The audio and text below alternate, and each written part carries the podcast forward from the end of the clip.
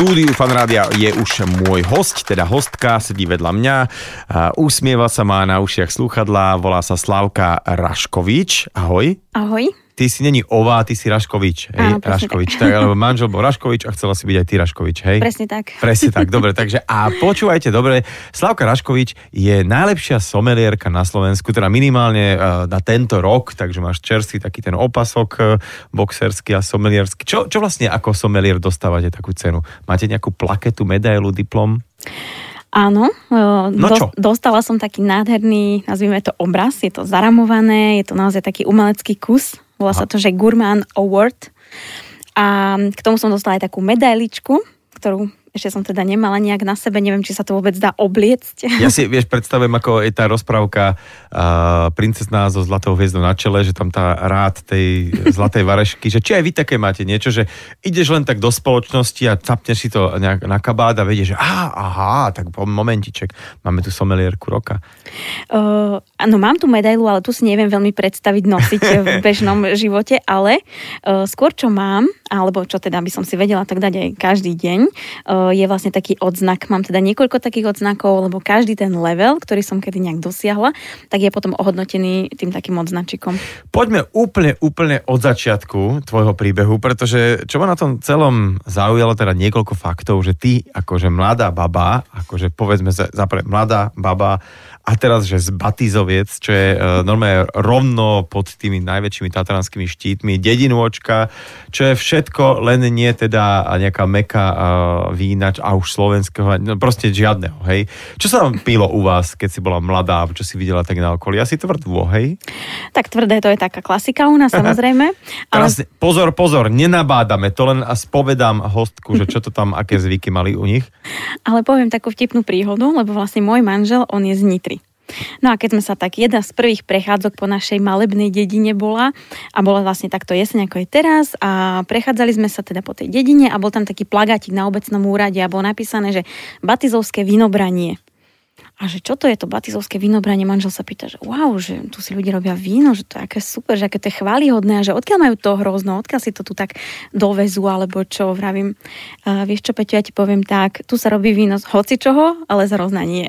Nie, to, že, či sa robí víno aj z niečoho iného? A to sa aj dá? Teraz ťa pýtam ako somelierky, teda jasné, mm-hmm. že rýbezlak si viem predstaviť, ale už asi... Tak v Batizovciach sa robí uh, víno, nazvime to z, uh, z rýbezly, ale môže sa robiť aj napríklad z egrešov, ale nemalo by sa to už volať víno. Víno Aha. by malo byť len z hrozna a ako náhle je to niečo takéto ovocné, tak sa môže povedať ovocné víno, ale skôr by bolo presnejšie povedať, že kvasný nápoj vínového typu. OK, takže už sa tu odborníčka akože chytila sa, drapla, len som mi dala trošku nejakú že udičku. No dobre, ale ja som si načítal o tebe alebo pozisťoval, že ty si vyštu, vyštudovaná žurnalistka, čiže vlastne ako keby novinárka, ale živila si sa v rôznych PR agentúrach, dokonca také sociálne programy uh, európskeho typu a tak ďalej a tak ďalej. A ako to prišlo k tomu, že ty, ale naozaj uh, vedľa mňa sedí v štúdiu Fanradia fakt, že mladý človek a teraz somelier roka, ako sa to celé zvrtlo, že si sa dala na, na niečo také? Tak vlastne my, keď sme s manželom skončili tú našu vysokú školu žurnalistickú, tak A vy sme... ste boli spolužiaci. Áno, áno, my sme okay. sa vlastne tam aj spoznali, aj tak vlastne jedno s druhým. Dvaja nádejní mladí novinári. Áno. A rozhodli sme sa, že sa teda uh, presťahujeme do tých mojich rodných Batizoviec, okay. lebo sme dostali možnosť vlastne otvoriť tú reštauráciu, lebo máme rodinnú firmu, ktorá sa venuje niečomu úplne inému. A my sme teda dostali možnosť v rámci tejto našej rodinnej firmy otvoriť reštauráciu. Takže počkať, e, dvaja vyš vyštudovaní žurnalisti si založili reštauráciu, tak to ma bude naozaj zaujímať, ako sa to celé dalo dokopy a ako sa to rozbehlo.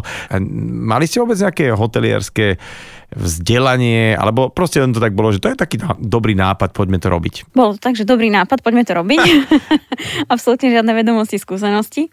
Ale aby to teda nebolo úplne, že od veci, tak sme sa rozhodli, že uh, ideme si urobiť výučný list v odbore kuchár. Takže sme si to teda spravili. No a zároveň sme vedeli, Čiže že... vy dvaja mhm. ste si urobili, čo na to je nejaký kurz, alebo tak škola, alebo... Normálne to bola akoby stredná škola, normálne sme mali akoby druhú maturitu. OK. Čiže Takže... ty si aj vyučený kuchár teraz. Áno, áno. Kuchár čašník? Také, nie, nie, iba, iba kuchár. kuchár. Dobre, to sa mi páčilo, neviem prečo to spájali, vola, kedy to je úplne niečo iné, to je akože murár a ITčka, lebo je, proste to sú dve rôzne, ale úplne rôzne povolanie. Dobre, takže ty si uh, aj kuchár, aj mm-hmm. manžel, hej? Áno, áno. Už teda zabudneme na novinára, už ste kuchári. No, a čo ďalej? Lebo ešte stále uh, mi nie je jasná spojitosť mm-hmm. s mhm. tým, že tak. No a vlastne tú reštauráciu sme chceli, aby bola za, zameraná na zážitkovú gastronómiu. No a vedeli sme, že k tej zážitkovej gastronómii patrí aj to víno, tak sme si povedali, že poďme sa teda vdielať. Že obidvaja zase teraz máte aj kurz uh, nejak, nejakého... Áno. Aha, fakt? Áno, my sme takí, že musíme robiť všetko spolu. my sme to tak jednoducho vždy mali nastavené. No a tak sme išli teda na taký základný somelierský kurz, akože bolo to super, strašne nás to bavilo, páčilo sa nám to a stále sme si povedali, že dobre, tak urobíme si jeden základný kurz a to nám bude stačiť. Lenže keď sme ho skončili, tak zrazu bolo také, že wow, že aké to bolo fajn, že poďme skúsiť znovu niečo, alebo poďme teda nejak na, na tomto kurze nadstavať. A teda sme sa prihlásili na ďalší kurz, no a vlastne ja som neprestala, až kým som teda Kurzovať, neves... hej? Áno. A to teraz, akože on už tak odpadol, hej? Po, po... On už odpadol postupne, lebo nie je taký študijný typ, ako ja som bola To sa im páči, ty si vlastne študijný typ. To je, to je to. Ale počúvaj, poďme si povedať, že čo je to byť somelier? Tak somelier znamená to, že je to človek, ktorý teda je odborník na víno, ale zároveň to víno ponúka zákazníkom. Pretože potom sú aj rôzni odborníci na víno alebo enológovia, ktorí teda môžu sa naozaj do toho vína vyznať, aj teda sú odborníci v tej oblasti, ale neprichádzajú do kontaktu s tým koncovým zákazníkom. A práve mm-hmm. somelier je typický tým, že to víno ponúka a mal by mať aj nejaké znalosti. Čiže to je vlastne rozdiel someliera oproti iným nejakým profesiám týkajúcim sa vína. Dobre, tak poďme takto, že ako vyzerá ten samotný kurz, že tam sa môžem prihlásiť ja, túto Gogol, že proste dobrý deň, my chceme byť somelieri a sú tam nejaké predpoklady, ako že ja neviem, že, že do, máte dobrý nos, máte dobré podnebie, alebo ja neviem, že čo treba mm-hmm. na to?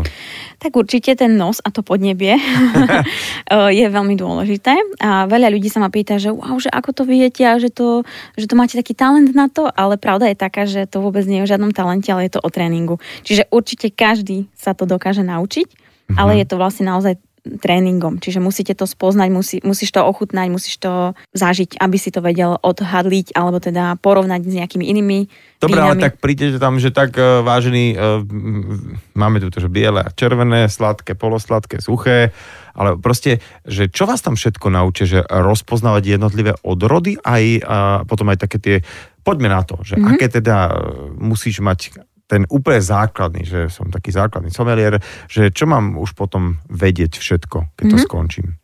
Tak áno, rozpoznáte napríklad to víno. Teraz nie je dôležité vedieť, lebo veľa ľudí si tak predstavuje, že mám víno v pohári a poviem, že južné svahy, neviem čo, neviem kde a slnko svietilo od rána od 6. do večera do 5. to určite nie. Ale minimálne um, dobrý somelier vie rozpoznať, že či to víno je z nejakej odrody, ktorá je pomerne um, ja neviem, nejaká taká, alebo že či to víno je také plnšie, ťažšie, tým pádom vie aj nejaké tie odrodové, vie, vie si teda vybrať z odrod, z ktorého môže to víno byť urobené. Mm-hmm. Takisto, keď mám niečo také veľmi jedno, veľmi ľahučké, tak tiež viem, že aké približne to je víno, alebo aká odroda mohla byť použitá. Takisto viem, že či bolo v súde, že či teda strávilo nejaký čas v dubovom alebo inom súde, alebo že či práve naopak bolo urobené v nerezovom tanku, pri nízkej teplote, to sú väčšinou také voňavejšie vína. Čiže to toto všetko vlastne by mal ten somelier rozpoznať, ale okrem toho by mal poznať aj regióny sveta vinárske, samozrejme tie odrody, nejakú typicitu vlastne tých vín. Čo ešte ďalej? Pôdy, klíma, uh-huh. potom takisto rôzne také štýly viazania toho viniča a iné Čiže záležitosti. ide sa až do takýchto uh, detailov, aby ste teda vedeli aj ako sa to pestuje. Prepač, ja ti skáčem do reči, to hrozne zaujíma. Takže uh, poď, poď, poď, že aká, a, čo všetko teda musíš vedieť teoreticky? Uh-huh. Tak uh, okrem týchto znalostí, uh, teoreticky, alebo teda keď ťa zaujíma konkrétne tá teória, áno, že aj, aj, že čo všetko mm-hmm. teda, keď už teraz somelier je na nejakej úrovni, mm-hmm. tak čo sa ho môžem uh, aj pýtať a čo aj môžem očakávať, že už tak bude ovládať? Mm-hmm. Tak uh, napríklad dostaneš nejaké víno.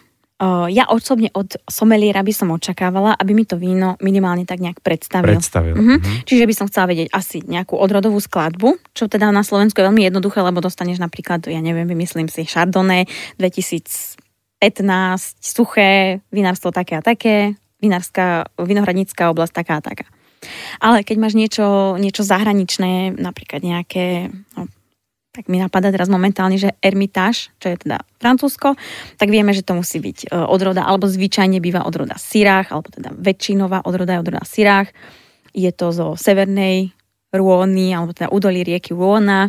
Uh, tiež musíš vlastne vedieť, že, že aká tam je pôda, že sú tam také veľké okruhliaky, teda že je tam veľký vietor, uh, lebo vlastne odtiaľ z juhu um, je taký vietor, ktorý sa volá, že Mistral, preto vlastne tie viniče musia byť veľmi pevne uviazané, sú jednotlivo uviazané a toto všetko vlastne by mal vedieť. No a... Čiže ty si normálne máš takú nejakú, nie že dejepis a zemepis vína, hej, že aby si k danému vínu, ktoré ideš ponúkať zákazníkovi, tak aby si vedela t- celé takúto nejakú rozprávku alebo takúto story behind, ako my v Hriňovej hovoríme. a, a teda proste, že aby uh, si nehovoril len o tom konkrétnom, čo máš naliete v pohári, ale aj o tom, že o tom výrobcovi alebo o ľuďoch, čo toto víno vyrobili, že nejak, takú nejakú story, príbeh. Určite, presne tak.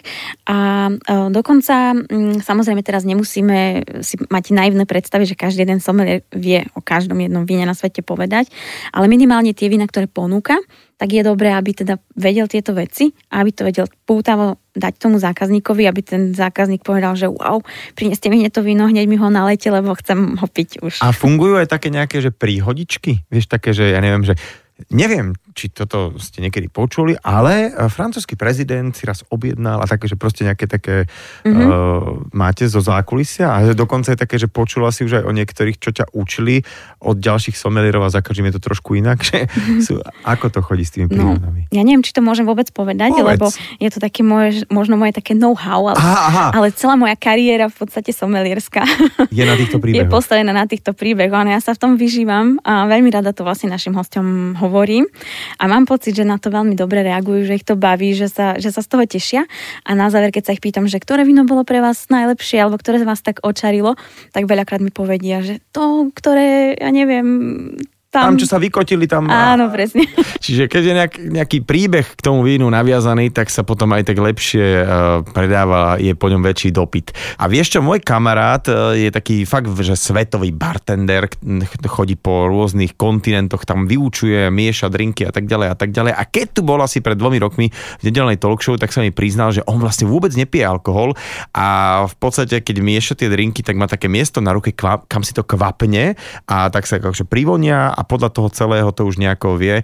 A vravím povedal, že by asi veľmi zle skončil po rokoch, keby teda naozaj aj, aj ochutnával a keby teda popíjal. Ako to je teraz so someliermi a samotným tým pitím a ochutnávaním?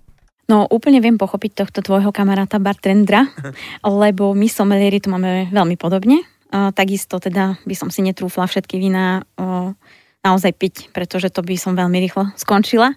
Uh, my somelieri to robíme tak, že vlastne každé víno, ktoré ochutnávame, aspoň teda samozrejme nie, keď večer sedím s kamošmi a chceme trošku sa zabaviť, uvoľniť, áno. hľadať pravdu a áno, tak. Tak samozrejme, áno. že vtedy to nerobím, ale keď uh, chutnám víno profesionálne, keď, keď pracujem, presne, tak vtedy to víno vyplúvam. To znamená, Čiže keď že... ťa vidie, vidie niekto vyplúvať, takže a Slavka pracuje práve, hej? Áno.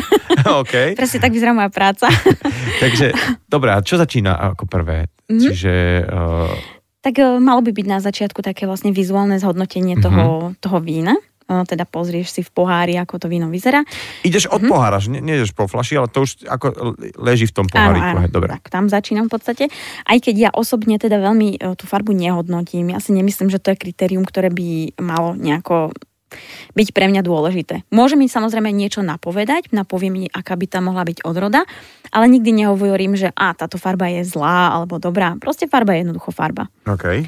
Uh, čiže to si tak pozriem, veľakrát si môžem aj pozrieť, že či to víno je číre alebo je mierne zakalené. To už môže čo to povedať, hej? Tá, skôr tá čírosť ako tá farba, hej? Určite.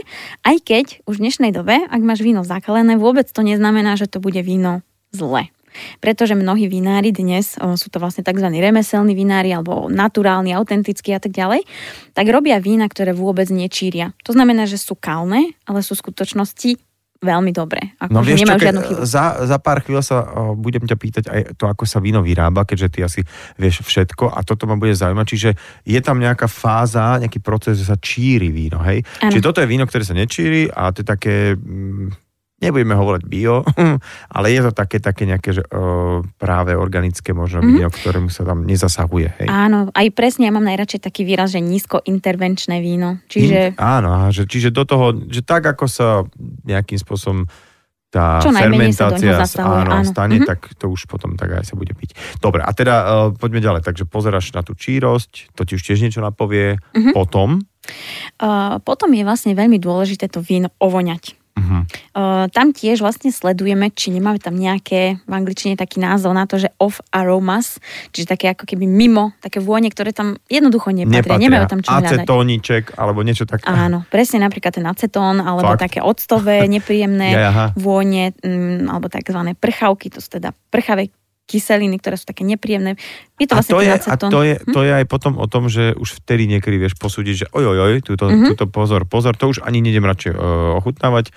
Však síce aj tak to potom vyplujem, ale že mohla by som si pokaziť chuť, lebo uh, to čo, už vtedy vieš cítiť, že dajme tomu to víno je, nedaj Boh, zlomené, pokazené, Mhm. ako sa hovorí? Áno, môže byť víno, napríklad sa to volá, že korknuté. To znamená, Korknuté? Uh-huh, že z korku, teda z prírodného materiálu korok, sa do vína dostávajú e, chemické látky, ktoré spôsobujú také nepríjemné arómy. Uh-huh. Čiže väčšinou to spoznám podľa toho korku, čiže každý somelier by mal, ako náhle otvorí víno, otvorí fľašu vína, ovonia ten korok. To je úplne najdôležitejšia vec. To, to sa robí ako prvé. Opäť Ešte predtým. pripomíname, že sa bavíme o práci someliera, nie, že tu to nejak nabádame, aby ste popíjali, kde však obed je ešte ani nie. Takže dobre, takže ovoniame Áno, ovoniame ten korok, a už vtedy tam môže aj, aj, aj, aj, aj. tak už aj vtedy nám môže sa zdať, že fúha, niečo tam nie je úplne v poriadku, Mhm. ale ak je v poriadku, ideme ďalej. Už sme teda zhodnotili to A vizuálne. prepáč, ešte pri Mhm. tom korku, niekedy vidím, že uh, to víno ako keby sa dostalo ďaleko do toho korku. Mhm. To znamená, že napríklad, keď, ležalo, že už tam ne- možno aj nejaký vzduch mohol prejsť, alebo tak, či... Práve naopak, keď e, je to víno, tak ako si to pekne povedal, to dosť ďaleko v tom korku, tak znamená, že to bolo víno dobre skladované, teda bolo pravdepodobne naležato, ten korok bol napitý vo vode a tým pádom bol stále akoby napučený a tá oxidácia tam pravdepodobne nenastala. Čiže, Mhm, čiže vlastne, aha, aha, už som to pochopil, že vlastne sa nam, namočí a Áno. roztiahne tým pádom Tak. a lepšie tesní. Áno, áno. Sa. Ako náhle ti ten korok vyschne, tak je dosť veľká šanca, že sa ti tam dovnútra dostane vzduch a vtedy sa ti to môže. Vtedy je galiba. Vzduch je teda prevít, to sme sa teda dozvedeli a nesmie sa dostať dnu do flašky. A mňa by tá, počúvaj, tak zaujímalo, keď tam čítam na tých e, etiketách, že e, no, vôňa vanilky, čokolády, citrusové ovocie. Teraz nome na rovinu, akože to tam naozaj cítiš? Áno. A ako to povedať, akože ja cítim, ja ešte potiaľ by som zašiel, že dobre, že iha, tuto mi niečo smrtká, že mi ako keby Mhm. tie off aroma, hej, tak to by som ešte dal. A potom, akože, eh, aj keď kámoš mi hovorí, že neboj sa to priznať, čo cítiš a na- pomenuj to, tak proste on tam cíti presne všetky takéto dobroty a ja, že tak ja ne, neviem. Víno. Vín, áno, áno, čiže toto, čiže to je, dobre, tak po, povedz, Mhm. že čo tam máme cítiť? No to je vlastne tá vec, ktorú sa musí ten človek naučiť. Aha. Mne osobne veľmi pomohlo, keď som e, degustovala s ľuďmi, ktorí to už teda robiť vedeli a povedali mi, že wow, cítim tam teraz, e, ja neviem, citrusové ovocie alebo kôstkové ovocie, zrelej ananás, alebo ja neviem, rôzne teda tieto e, arómy. A keď mi to povedali, tak som si povedala, že aha, jasné. A už som si to vtedy ako keby škatulkovala OK. do, do tej Že hlavy. toto, čo cítia, tak to volajú vanilka, hej? Akože, Môžeme áno aj takto povedať. že keď, keď budem toto cítiť, tak to budeme volať vanilka, že dobre, dobre. Ale e, a jak je to možné, však pozri sa, hrozno, hej, pomelieš, fermentuje, naflaškuje sa. Dobre, skrát, skrácujem to veľmi rýchlo. Ale akože čokoláda, akože konský chrbát, alebo proste, vieš, že tam, že jak sa to tam dostane? Toto mi vysvetlí. Tak hlavne tie arómy rozdielujeme na tri časti. No poď. A Prvé sú tzv. primárne arómy. Tie vznikajú, alebo tie máme z hrozna. E, Tam je tá napríklad odrody. Rôzne odrody majú rôzne e, tieto typické vône. Mhm. Aj to sa ľudia pýtajú, že ako je možné, že tam cítiš napríklad e, citrón, veď to nemá s citrónom nič spoločné. Lenže v podstate tie chemické látky sú rovnaké. Tie, ktoré máme v citróne, sú také isté ako tie, čo máme v tom víne. Čiže preto sa nám podobajú, preto sú tie estery, alebo teda tie aromatické látky sú rovnaké. Aha, tak to je tak, lebo, lebo však, áno, však sa dajú vyrobiť aj umelo rôzne Áno, vône, že, tak. že proste máš nejaký prášok a vonia to jak fakt čerstvá jahoda a nie to, ani to nešlo ako jahody. Čiže to je o tom, že to, to zloženie tých Tak. e- ezémov, či čo si povedal? Tak uh, sú to akože estery, ale Estery, to som len tých- tak povedala, dobre, tak nie niečoho, som chemik, takže je tak- tam viacero tak- tak- týchto chemických, áno, uh, sú to rôzne názvy a ja som v organickej chemii teda nikdy nevynikala. A ja presne, ja som iba v anorganickej dobrý. Akože. No a čiže tieto primárne arómy pochádzajú z hrozna. A potom máme vlastne sekundárne arómy a tie pochádzajú z toho, z tej, z tej, z tej vinifikácie, alebo teda z toho procesu premeny muštu na víno. Uh-huh. A tam napríklad robíme to... Ale Vinifikácia, hej? No, áno, áno. Naučil som sa nové slovo. Čo tu vinifikuješ, vieš? Nemáš čo robiť, padaj tam. Dobre. Napríklad niektorí vinári, keď e, robia víno, tak e, ho dajú, alebo teda umiestnia do dreveného súda. Tie súdy sú rôzne, sú napríklad malé, veľké. E, veľa ľudí si zamieňa a povedia, a takže to bolo v bariku, ale skutočnosť je taká, že barik je malý súd, má iba 225 litrov, každý iný súd, ktorý má inú, iný objem, tak už to samozrejme nie je barik. A barik je ako isté, istá drevina, hej? Aby sme... Nie, nie, barik je dubový súd, uh, malý, 225 litrový. Čiže to je tak, že musí to byť malé, aby, aby ten pomer dreva voči tomu Áno, čím vína... menší súd, tým viac toho dreva tam budeme cítiť v tom okay, víne. Okay. A práve z toho dreva cítime také vône, ako sú vanilka, alebo kokos, alebo nejaké také sladké korenie a tieto záležitosti sú práve z toho dreva. OK, takže do... toto vniká, to je tá dru- druhá, druhý Áno, to level. Sú sekundárne aromy. A sú ešte terciálne. Presne, terciálne aromy. a tie vznikajú pri o, dá sa povedať, no, v angličtine je taký názov na to, že maturing alebo aging, ako by sme to povedali. Mm-hmm, no, tak pri tom samotnom uh, neskladovaní, ale že to z, zre, zrenie, zrenie, áno, zrenie, zrenie, to, zrenie. Je to, to je to správne slovo. A uh, to, to je vlastne to, že keď máme to víno nejaký čas, tak ono samozrejme pracuje. Aj keď je teda bez prístupu vzduchu, tak ono vplyvom vekov pracuje. A tam môžu práve vznikať tie aromy, ako si povedal, ten konský chrbát. Či tam sú aj také trošku, že fíha, že jak je to možno, že tu také lajno cítime, že to tak zrelo takto, hej? Áno, alebo my to nazývame odborne, že to sú napríklad animálne tóny, alebo... Animálne tóny. Áno, to sú také no. zvieracie, ale že tam hej. cítiš jednoducho takú nejakú stajňu alebo niečo také. Aj keď treba dať si pozor, lebo niekedy, keď sú tieto stajňové aromy, tak to môže byť aj chyba vína, tzv. bretanomices. Bretanomices? A to je čo? To sú vlastne také mikroorganizmy, ktoré spôsobujú práve tieto animálne vône. OK, takže budem cítiť animálnu vôňu, tak radšej odkladám uh, tento náboj, v ktorom sa dá hľadať pravda a dám si radšej vodu. A ja sa ťa chcem opýtať takú vec, uh, lebo keď som mal kedy chalúbku v Skalici uh, vo Vinohradoch, tak taký náš sused, ktorý dorábal víno, mi hovoril, že keď idú zberať alebo niečo tam pracujú vo Vinohrade a má tam nejakých brigádnikov a keď vidí vidí, že nejaký brigádnik je nejaký ofúčaný, má zlú náladu, tak normálne ho nepustí do toho vínohradu, pretože on reálne verí, že by sa mu pokazilo víno a že naozaj je tam tých 5 elementov, že okrem vzduchu, vody, zeme a ohňa je tam aj láska, ktorá sa potom tak vstrebe do toho vína. Ty naozaj si myslíš, že to takto funguje? Ja si myslím, že áno. A myslím si to preto, lebo poznám teda viacerých vinárov, lebo sa s nimi stretávam a mnohí sú aj moji priatelia. A ja keď sa s nimi rozprávam, o tom, že ako robili nejaké víno alebo čo, tak uh, ja som vtedy úplne z toho dá sa povedať, že hotová, aký oni sú, aký, aké oni do toho dávajú tie emócie. Že oni naozaj uh, o tom víne tak vedia pekne hovoriť a presne hovoria, že ako išli ráno do, do toho vinohradu a tak, vieš čo, tak som sa ti zablatil, také tam bolo bláto, no ale a, takéto vlastne príhody mi o tom hovoria, že ja že myslím, hladkajú že... ten vinohrad. Áno. Hej, hej, že a ja si myslím, že tá emócia tam je veľmi dôležitá pri tom víne. A čím väčšiu tú emóciu do toho ten vinár dá, tak týmto víno je podľa mňa krajšie a, a naozaj to cítiť, že ten človek to robil s takou láskou, s takou vervou, s takým nadšením. Čo je dobrý rok pre vinára, teraz v mysle e, prírody, že kedy, kedy teda sú také dobré podmienky, že sa bude dariť teda vínu to, tento rok? No toto je práve také zaujímavé, lebo veľa ľudí si myslí, že to má byť akože pekný, slnečný rok a tak ďalej, že musí byť slnko. Ale uh, ako sa hovorí, všetkého veľa škodí a presne aj v tom ročníku je tak. Čiže najlepšie je, keď je všetkého ani veľa, ani málo. A to je práve ten problém. No a t- teda tak povedz mi, že čo je dobré, že kedy, mm-hmm. kedy, kedy má pršať, že studený má, má aj 100 dole raj, čiže to je v plati, že má zapršať, aby sa na, nalili aj tie bobule a potom už má svietiť, alebo... Ja poviem, že asi skôr, čo je zlé, lebo okay, to mi teraz tak, tak viac ide na mysel. Tak, tak, tak napríklad je zlé už na začiatok e, roka vinohradníckého, keď e, prídu tzv. E, jarné mrazy. Mm-hmm. Lebo vtedy sa vlastne môže stať to, že tie, tie veci, ktoré sa tam rozvíjajú, tak sa znehodnotia práve tým mrazom a už teda nebude z toho žiadna úroda.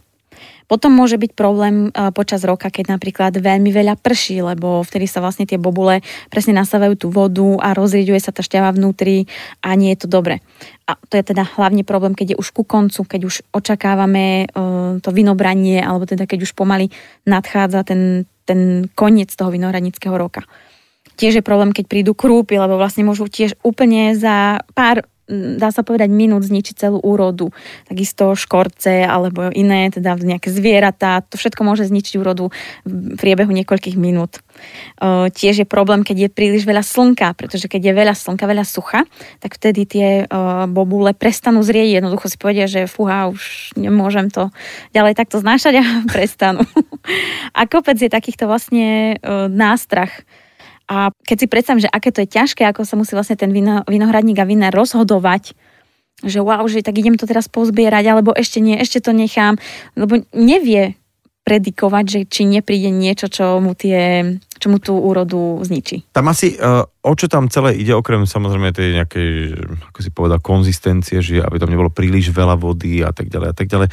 Ide o ten cukor, ktorý asi tá bobula obsahuje, lebo tam je taká nejaká stupnica, ak si pamätám z detských mm-hmm. čias a že nejaká číslovka 21, alebo neviem koľko, že cukornatosť. Mm-hmm. A vtedy v podstate za ideálnych podmienok to človek len pomelie, a začne to fermentovať, lebo to obsahuje cukor, uh-huh. tak a, ako všetko začne kysnúť, čo obsahuje cukor a že keď je ho málo, tak uh, je zle, lebo sa nerozbehne tá fermentácia a keď je ho veľa, tak je tiež asi zle, že? Áno, pretože keď je ho veľa, tak budeme mať príliš vysoký alkohol v tom víne a to tiež nikto nechce Rozumiem, akože my tu ani nedeme piť, my sa bavíme len čisto o tom, ako... Teoreticky. A, áno.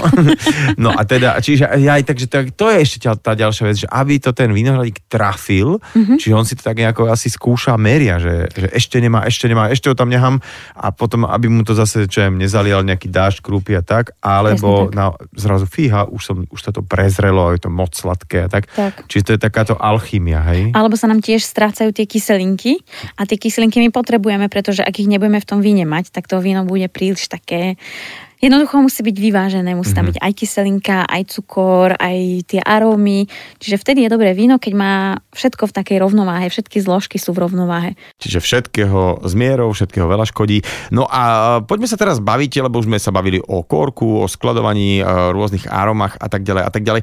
Ale uh, ako teda dosiahnuť aby to víno nebolo mútne. Teda, ako ty hovoríš, to je taká, taký zásah do tej výroby, tá, taká tá intervencia.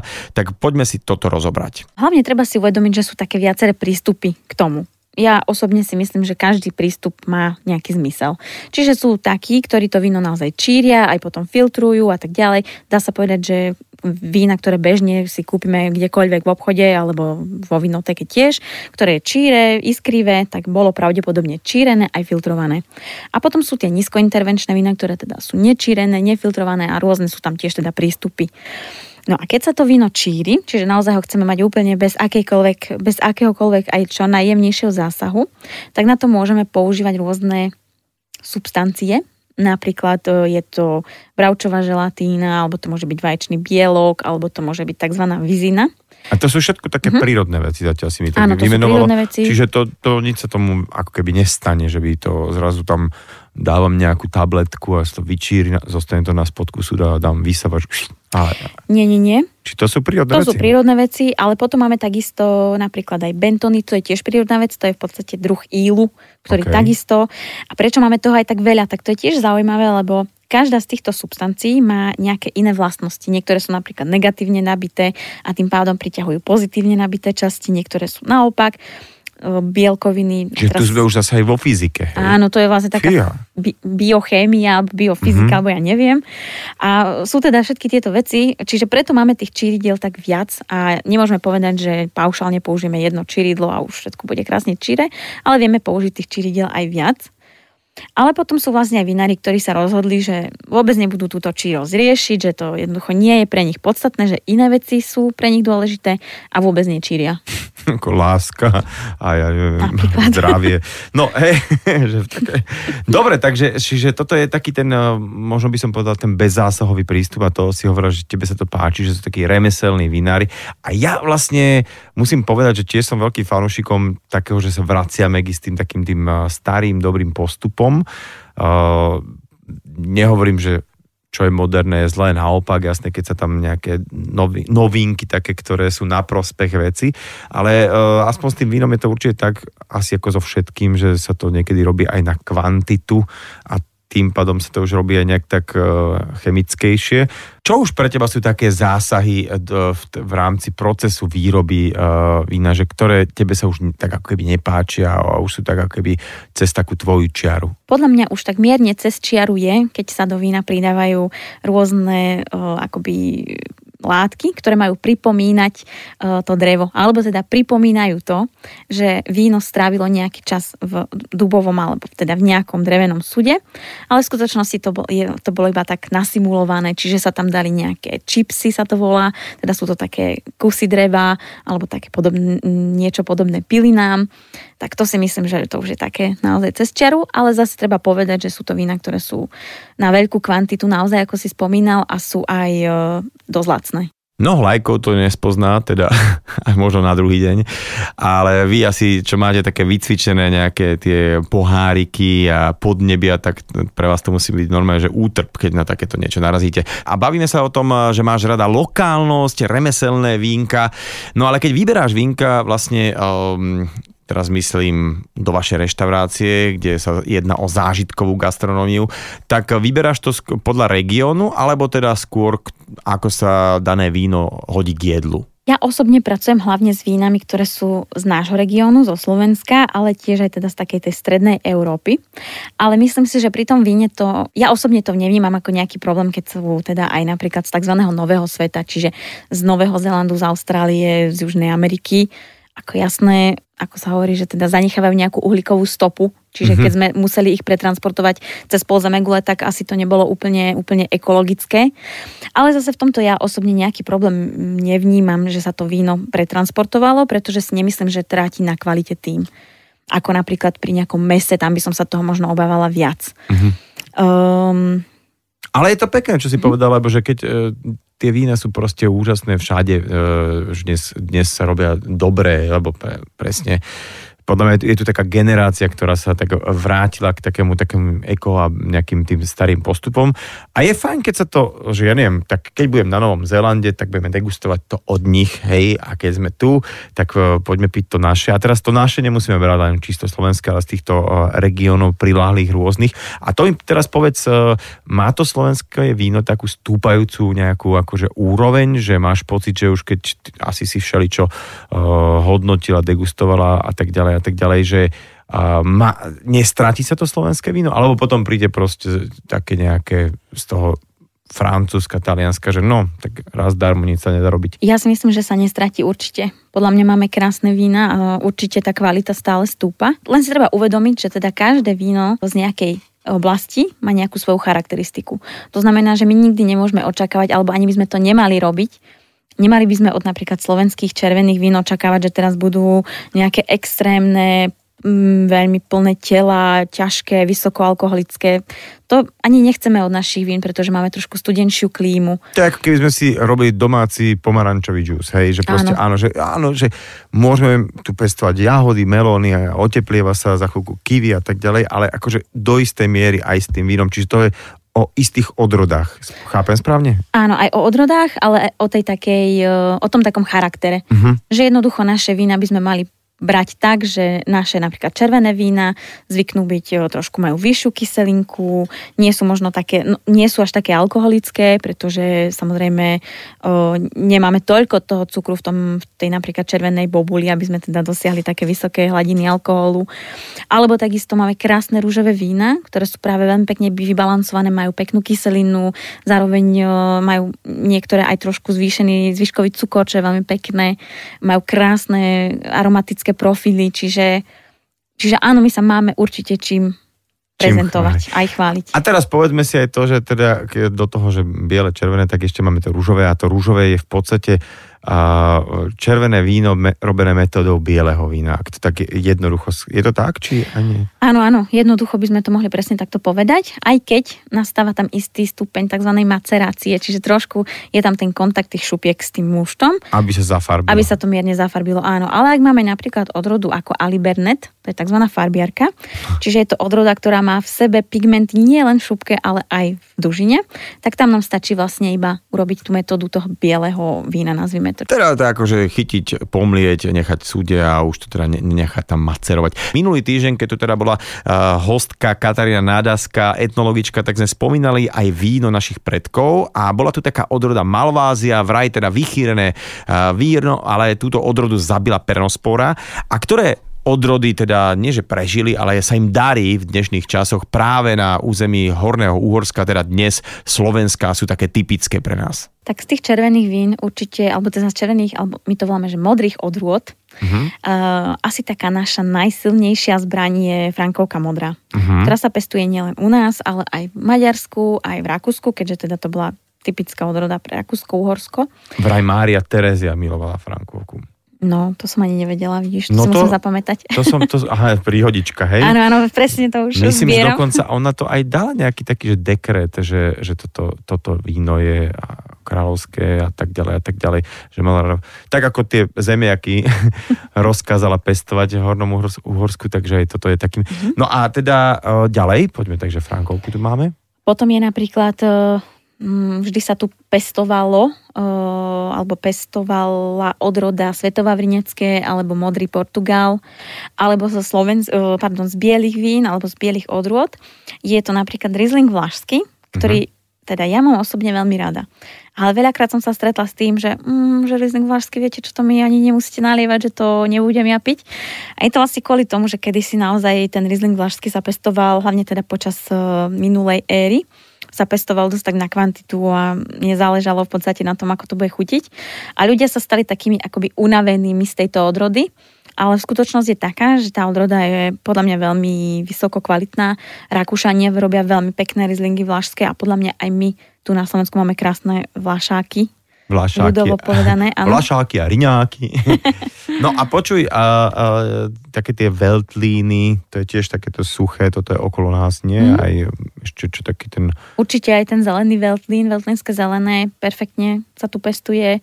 Máme na to podľa mňa veľmi dobrú klímu. Rakúšania si na tom postavili úplne celú svoju stratégiu marketingovú Neuveríš, mi sa stalo uh, pred už pár dobrými rokmi v Amerike, v New Yorku som pristál, prišiel pre nás taký kamarát, zobral nás do reštaurácie a čuduj sa svete, mali tam týždeň rakúskych vín a tá mm-hmm. pani mi tam rozprávala, američanka, ktorá chudiatko toho musela týždeň sa niekde školiť, presne tuto o Burgerlande a tak ďalej a tak ďalej. Hovorím som, že tak prejdeš z polo sveta a mávajú ti tam s tými uh, vecami, čo tuto máme bežne. Opäť teda sa bavíme iba o odbornej degustácii a to, o, o takomto.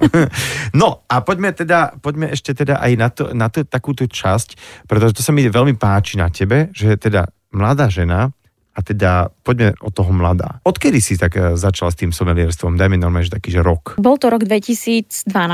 Takže teraz, keď je rok 2019, to rátam dobre 7 rokov, sa tým zaoberáš asi somelierkou roka. Možno keby som sa ja teraz normálne od zajtra na to dal, tak by som za 7 rokov tiež bol človek, ktorý sa v tom celkom vyzná. Hádam to ešte skúsim. A aké je to medzi vami, someliermi, mužmi, ženami, že e, ste pre jeden pre druhého taká konkurencia, alebo naopak navzájom navzájom si tak pomáhate, radíte? Pomáhame si, radíme si a podľa mňa sme taká dosť dobrá komunita uh, somelierská na Slovensku a máme veľmi dobré vzťahy, veľakrát sa aj stretávame, hodnotíme tie vína a... Neberú to cez prsty tí muži, že, že počúvaj, ako nič v zlom, ale keby si koláči tam choď hodnotiť, ale že, alebo že či to už je už tá somelierskosť a tá ženskosť, že to ide dlhodobo dokopy. Uh, ide to dlhodobo dokopy a bol by si podľa mňa prekvapený, keby si prišiel na somelierskú súťaž, koľko by si tam videl dám. Možno, že v súčasnosti je to už aj viac dám ako pánov. Fakt? Uh-huh. To je úplne super. Sa mi veľmi páči a do, e, keď sme boli pri tom Rakúsku, tak ja si som niekde čítal, že tak ako Česko mala takúto metanolovú kauzu, takže v 70 rokoch len sme sa o tom nedozvedeli, keďže sme sa nedozvedeli, mm-hmm. nemali sme odkiaľ, že oni majú obrovskú kauzu nejakého pančovaného vína mm-hmm. a že tú povesť rakúsky vín, ktoré sú dnes ako svetovo uznávané, že vytiahli von, že rakúske vinárky, že to bol nejaký spolok rakúskych vinárov, ktoré si povedali, a dosť, a chlapi teraz nebudete toto robiť a proste, že oni normálne dali nejaké také desatoro a že tým pádom vytiahli takú tú kvalitu. To, no, vidíš, ďalšia príhodička, ktorú som ťa naučil. takže Slávka. No, tak, uh, tak fajn, počúvaj, takže viem, že vieme sa to naučiť všetci a uh, čo ma teší, že tí ľudia, ktorí sú znalci, neznamenajú, že prepadnú tomu nejakému piťu, to je super tiež správa, že sa to vyplúva pri tých všetkých, všetkých uh, koštovkách, alebo by sme to nazvali, že teraz Slovensko má veľmi dobré vína, treba takú tú lokálnosť a veľakrát aj to remeslo staré tak držať. Ja keď sa pozerám na hodinky v našom štúdiu, musím veľmi nerád skonštatovať, teda, že pomaličky sa je čas aj rozlúčiť, takže ďakujem ti veľmi pekne. Verím, že teda veľakrát sa ešte uvidíme niekedy na nejakých tých, takých fórach, kde sa takto ochutnáva, koštuje. No a vám všetkým dobrú chuť a nebudem hovoriť ďalšie to prianie, pretože uh, my sa o víne dnes iba bavíme s najlepšou somelierkou na Slovensku za rok 2019, Slávkou Ráškovič. Ja ďakujem veľmi pekne za pozvanie a vidíme sa niekedy snať pri kalichu dobrého vína.